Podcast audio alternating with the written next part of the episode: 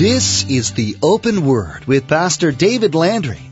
David is the senior pastor of Calvary Chapel Casa Grande in Casa Grande, Arizona. Beloved, the Holy Spirit is given to us as a guarantee of the purchase price of our lives until the time that our redemption is complete and we are in the very presence of Almighty God. Right now you are being redeemed, but the completeness of that redemption isn't fulfilled until we are in His presence. That's why the Holy Spirit is given as a guarantee that He who began that good work in you will complete it. The Lord has sealed us with the promise of His Spirit in our hearts. We have the guarantee of our salvation and that He who began a good work in us will be faithful to complete it. Careful though, we can still grieve the Holy Spirit when we trifle with sin or we allow the devil to have his way with us. With acts of commission and omission, doing things we shouldn't and not doing things we should. Thankfully and in spite of us, the promise the Lord has made will not be broken. Let's join Pastor David in the book of Ephesians chapter 4 verse 25 for the conclusion of our message entitled The Believer's Walk. Now being tried shall be the truth, the whole truth, and nothing but the truth, as you shall answer to God on that last great day. Now any believer, you would say, absolutely I'm going to tell the truth. But the problem is, a non-believer said, I don't even believe in God. I'll just, I'll just say whatever I want to say. But you and I as believers, man, we ought to be brothers and sisters who, again, would speak the truth always. That when you and I would give our word or, or to tell uh, uh, of something to each other, that man, that, that's, we could take that to the bank. That we could nail that down. That is the truth because he is a truth teller. She is a truth teller. And even as we looked a, a week or two ago, speaking the truth in love, don't forget that in love portion that's with it. Can you imagine if we as brothers or sisters and, and we wanted to hear what's going on and we thought, whoa, whoa, whoa, wait a minute. Do you swear by Almighty God, the searcher of all hearts, and on and on and on, uh, you know, that you're going to stand before Him the last day, that that's the truth? Well, yeah, that just ought to be how we are. But it's sad when you think of the number of Christians, really, that you actually almost want to put that statement there when they talk to you. It ought not be that way.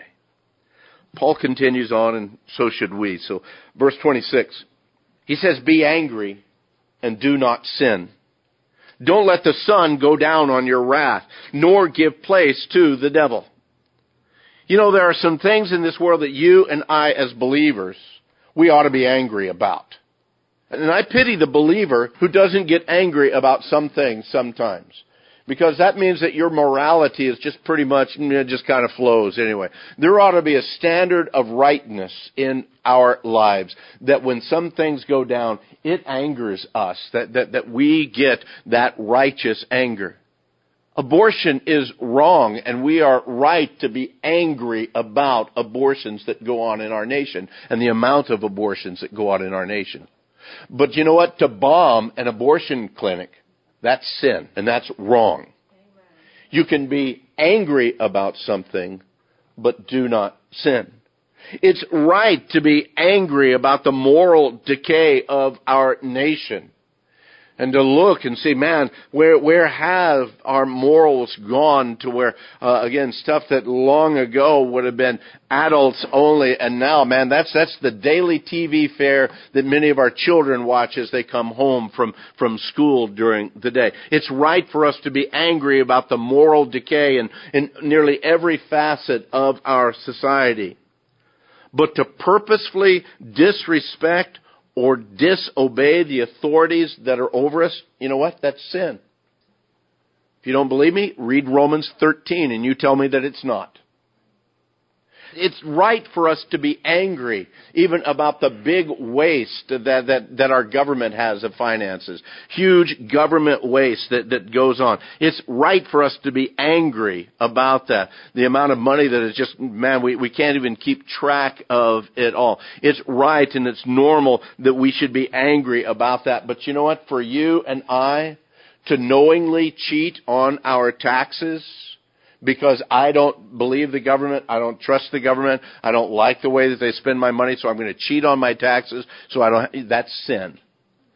And if you don't believe that, then listen to the words of Jesus in Matthew 22. What did he say? Render unto Caesar's that that is Caesar's, but unto God that that is God's. And they lived in the corruption of, of the Roman government there.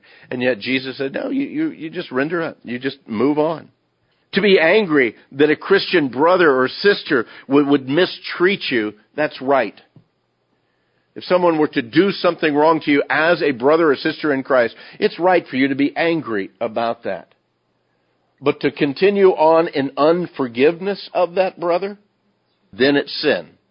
That's when it becomes sin. And again, Jesus speaking in Matthew 18 speaks about how we ought to forgive one another. Well, how many times do I have to forgive him?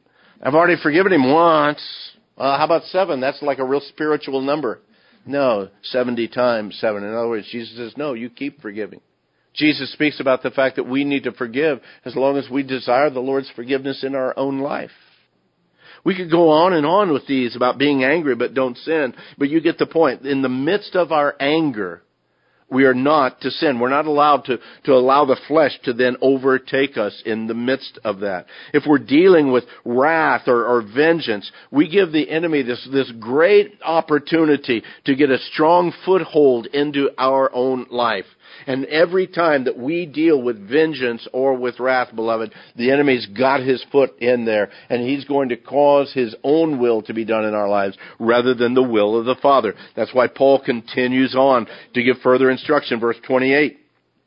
He says, let him who stole steal no longer, but rather let him labor, working with his hands what is good, that he may have something to give him who has need. Now let me ask you this. Who is Paul talking to here? He's talking to believers. Okay? If you're stealing, stop it. You would think that that would be like a, a no-brainer. But yet Paul gives that instruction to us, and it's just as valid for us today. As believers, we should be the most trusted individuals that this world could imagine that, that this world would be absolutely at peace if they had a believer working for them, that that worker would, would never, ever steal from them, either in, in resources or in time or in any aspect or in any way. As a believer, we ought to be trusted to be able to go into the home of anyone. And I uh, used to work as a, a service electrician, going into people's homes, and many times they would say, "Hey, you know what? The the, the key's under the mat at the front door." It had to be trusted. That's what we ought to be, and that's what the world should expect of every believer. He says, no, man, don't steal. Go out there and work. As a matter of fact, you work in a way that then you have something to be able to help someone else out. So it's completely opposite of what it was. He says in verse 29, let no corrupt word proceed out of your mouth but what is good for necessary edification, that it may impart grace to the hearers. Again, this whole idea, this whole aspect of, as a believer, where we ought to be and the trustworthiness as, as believers. Businesses ought to have the idea that, that if they have vacancies in, in, in their business and they need to hire somebody, that they could call the local churches and say, hey, I have an opening for three or four people. Send some of your folks my way. And that they would know that they would get honest and, and hard-working individuals. Sad thing, that, that doesn't always work though, does it? Sometimes the, the unfortunate reality is, is, is even those who profess Christ as their Savior get into a working situation and they start taking advantage of the employer. I have a friend who was the manager of a business here a few years ago, and, and he told me, he says, you know, I will no longer purposefully just hire Christians because I've been so abused so many times. He says, at least with a non-believer, I know what I'm getting. But when I hire a Christian and I think, okay, this individual I can trust to be upfront and, and forward and honest with the resources of the company, with the time of the company. And time and time and time again, he had been burnt on that situation. He says, I'm not purposefully just going to hire Christians anymore. Because at least with a non-believer, I, I, I'm going to beware. I'm going to be watching. I'm going to look and Man, what a, what a sad declaration is when you get a non-believer who's more honest and more trustworthy than a believer. That tells me that the believer may not really be a believer. When you look at, again, the fruit of their lives. Fortunately, that's not always the case. A few years ago when Chick-fil-A moved into town, and the manager called our church as well as a few other churches says, "Hey, we have a lot of openings in our business. We'd like to have some honest, hardworking individuals. Do you have some within your church? Just send them down." And so it made me proud as a pastor to be able to give recommendations of a number of our fellowship who either used to work there or are still working there. People that you can trust on. Why? Because they are a believer, because they hold themselves and they are held to a higher standard than the world. The next thing Paul gives is by way of instruction, by way of clarity, is found in verse 30. He says, And do not grieve the Holy Spirit of God, by whom you are sealed for the day of redemption. There's two things I want to cover here, and, and I'm going to take them backwards uh, from the way that Paul presents them. The first thing I want to talk about is actually the second thing that he says there, that sealing work of the Holy Spirit. He, he, he, talks about the Holy Spirit as being given to us as, as believers, as a form of preservation, sealed for the day of redemption. I have a, uh, many of my aunts, uh, but one in particular I know in, in Louisiana does a lot of canning and she once she cans something, she seals it, and it seals it. And it's good for a long, long, long time. I wouldn't say forever, but uh, it, it is sealed. And and the reason the sealing is done is to preserve it, and that's the work of the Holy Spirit within the life of a believer. He is given within our life as that seal, as that preservation in our lives, that keeping factor we talked about it earlier in Ephesians. Flip back over to chapter 1, verses uh, 13 and 14. Paul speaks about it right there. He says, In him, speaking of in Christ, he says, In him you also trusted. Again, speaking to the believers. After you heard the word of truth, the gospel of your salvation, in whom also, having believed, you were sealed with the Holy Spirit of promise who is the guarantee of our inheritance until the redemption of the purchased possession to the praise of his glory. He speaks also in 2 Corinthians, very similar thing in 2 Corinthians chapter 1. He says, Now he who established us with you in Christ and has anointed us is God who also has sealed us and given us the Spirit in our hearts as a guarantee. Beloved, the Holy Spirit is given to us as a guarantee of the purchase price of our lives until the time that our redemption is complete and we are in the very presence of Almighty God. Right now you are being redeemed, but the completeness of that redemption isn't fulfilled until we are in His presence. That's why the Holy Spirit is given as a guarantee that He who began that good work in you will complete it until the day of Christ Jesus. That's why He's given the Holy Spirit as that seal, as that preservation, that keeping power of Almighty God within our lives. He's begun in us a work that He will complete because He's given His Spirit of promise in our lives. And when the Holy Spirit comes in our lives, it is the guarantee of God, of what God is working and doing in our lives. Getting back to that first portion of the statement, he says, don't grieve the Holy Spirit of God. I find it absolutely an amazing reality, again, of God's faithfulness, of, of God's willingness to work with us, that although he uses the work of the Holy Spirit as that seal of the assurance of our salvation, we can still grieve the Holy Spirit even as he remains as the guarantee of our salvation. We can still grieve him in the work that he desires to do within our lives. And that speaks about the personality of, of the reality of the truth of the person of the Holy Spirit. We grieve the Holy Spirit of God within us when we trifle with sin, when we give opportunity for the devil to have his way with us, when we allow the things of this world to interfere in our relationship and, and, and walk with the Lord when we look to please ourselves or even those around us over our desire to please the Lord. We grieve the Holy Spirit of God through acts of commission as well as acts of omission. Acts of commission, the things that we do are those things we, we grieve the Spirit of God when we do the wrong things. But we also grieve Him in the acts of omission by not doing the things that we should do. That's a grieving of the Holy Spirit in our lives. We grieve the Holy Spirit of God in our lives through both outward acts as well as inward thoughts. What did Jesus say about the Pharisees? He said, Yeah, but you're filled with dead men's bones. You look like a whitewashed tomb. You look really nice on the outside. But on the inside, you're filled with dead men's bones. You see, even our thoughts can grieve the Holy Spirit. So that's why Jesus says, if you hate your brother, you've already committed murder. If you have lust for someone in your mind, you, have already committed adultery. Because Jesus knows that, man, our thoughts impact our lives too, and it grieves the Holy Spirit of God, both outward acts as well as inward thoughts.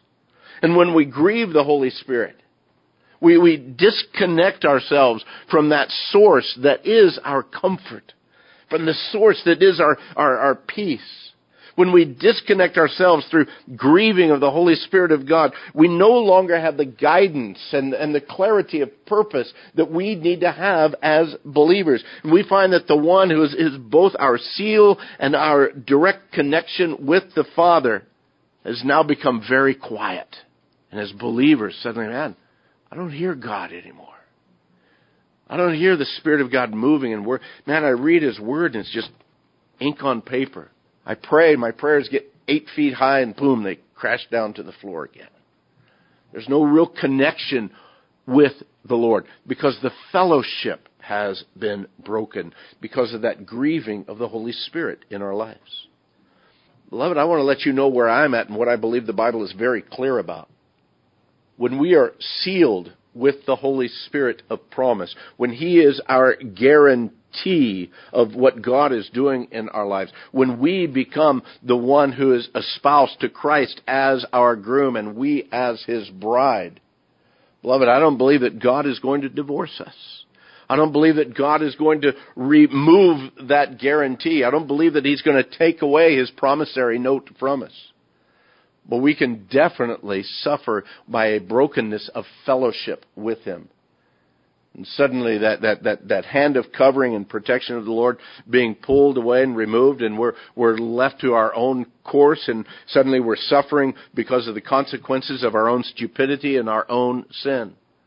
Don't grieve the Holy Spirit of God. Because when we grieve the Holy Spirit of God because of what we do or by what we don't do, by outward acts or by inward thoughts, by trifling with sin, by allowing the enemy a foothold, then suddenly, man, we don't have the direction. We don't have the compass anymore. And suddenly we find ourselves in situations that, yes, we're going to suffer because of the consequences of it. And so often I hear believers say, I don't know what happened. Why did God allow this to happen in my life? Because you pushed so hard to get out from underneath this covering. Maybe that's the situation. The consequences of our sin, just like David, King David had to deal with the consequences of his sin with Bathsheba. But that didn't mean that God no longer loved David. As a matter of fact, the love and the covering of, uh, of God over King David was continually there. But yet, King David had to live with the consequences of his sin. Not only the brokenness of, of his, his own life, the death of that child, but his own family became so dysfunctional because he himself chose to go his own way, move his own way, rather than being led by the Spirit of God we grieve the Holy Spirit when we fail to pay heed to that gentle wooing. You see, it's that still small voice that we need to be quiet enough to be able to hear. So many times we just push so hard, so fast in so many directions. I didn't hear him when he said turn left. And I kept going straight or I turned right. Maybe it's time to be still and to hear and to listen. Back down, slow down a bit. He goes on. Final two verses, verse 31, he says, and again, speaking to believers. These ought to be no brainers for us, folks, but it still needs to be heard today. He says, Let all bitterness and wrath and anger and clamor and evil speaking be put away from you with all malice. Be kind to one another, tenderhearted, forgiving one another, even as God in Christ forgave you. That all bitterness. That's that's grudges. That's inner hatred. You know what what bitterness is? Bitterness and and unforgiveness, kind of along the same line. That's me taking poison and drinking poison, hoping that you will die. That, that's what bitterness and unforgiveness is. Is the attitude, well, if I, if I keep drinking this poison of bitterness and, and anger and unforgiveness in my life, you're going to suffer because of it. Doesn't make sense to me, but that's the reality in a lot of people's lives who live their entire lives with unforgiveness and with bitterness of what's gone on in the past. Maybe it's time this morning that you release those things, that you allow the Lord to do that healing work in your life.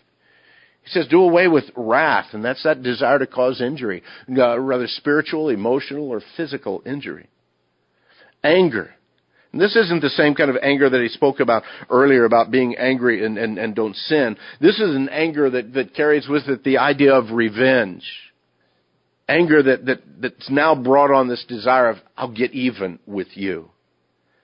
And what a destructive thing that is in a believer's life evil speaking, that slandering or backbiting or, well, let me just share with you what happened to so and so.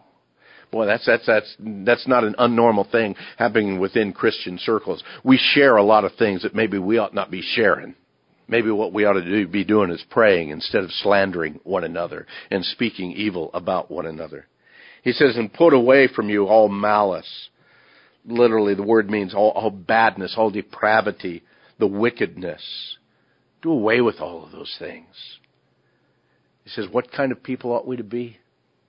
Tenderhearted, forgiving one another, even as God in Christ forgave you. For you who are believers, there is no situation, no situation in your life, according to God's Word and by the empowering work of the Holy Spirit, where you should not forgive. Where you should not be a person who walks in forgiveness. Oh, but Pastor, you don't know what happened to me. I don't know, and many times I don't care to know. Believe me. Uh, but the fact is, is God knows. God knows the greatness of, of the evil that's been done to you. But that does not lessen your responsibility to say, you know what, I forgive. And I'm not going to let that be a chain around my own neck, choking me to death for the rest of my life. I'm going to forgive that. Now that doesn't mean that you continue on under the same situation. Now that would be foolishness. But you can forgive and move on. He says you ought to love one another. The world ought to look at the Christian community and say, man, those guys are crazy. They, they, they love each other even to their own fault. I mean, they're willing to give of themselves to the point that they don't have anything to be able to help and to bless somebody else. They're, they're giving of their time. They're giving of their efforts in, in every aspect of their lives. They, they, they demonstrate this love in real practical ways. Not just the fact of coming in on a Sunday morning and say, well, good morning, brother. Hey, I love you, man. And move on. In real true, practical ways of loving one another. And one of the ways that we do that, yeah, forgiving one another. But another way that Paul speaks about is bearing with one another. And for you and I to be a demonstration to the world of the reality that we are disciples of Jesus Christ. They'll know you're my disciples by your love one for another. And beloved, that's more than just yakking it, more than just speaking it. It's living it. Rest of what Paul is going to give us in chapter 5 and chapter 6 speaks about that practical application of how that love works. How that love works as, as we uh, work within each other in, in, the community of believers, how we work together as the family of Christ, how husbands and wives ought to love and care and forgive each other. Uh, again, all of it works together in it that the church would be the church and not just go to church. Amen. We hope that today's edition of the Open Word has been a blessing to you. If you live in the Casa Grande, Arizona area, we want to invite you to join us for worship. The messages that you hear on the Open Word are produced from worship services at Calvary Chapel, Casa Grande. maybe the teaching you heard today is exactly what you're looking for in a church. Then please join us. We have services on Saturday evenings and two Sunday morning worship services, as well as other services throughout the week. For more information about service times, including driving directions, log on to theopenword.com and then follow the link to the church website. Now, we want to be sure to tell you how you can get a free copy of this teaching. Simply log on to theopenword.com. Our website has today's message available for you to download. For more information about the Open Word or Calvary Chapel Casa Grande, we encourage you to log on to theopenword.com. Although the Open Word teachings are always available to you free of charge, if you'd like to help support this ministry, simply log on to the website theopenword.com and click on the support link to make a secure donation to this teaching ministry. Your donation can be set up as a one-time or regular scheduled tax-deductible gift. From all of us here with the production team, we want to say thank you for tuning in and may God richly bless you.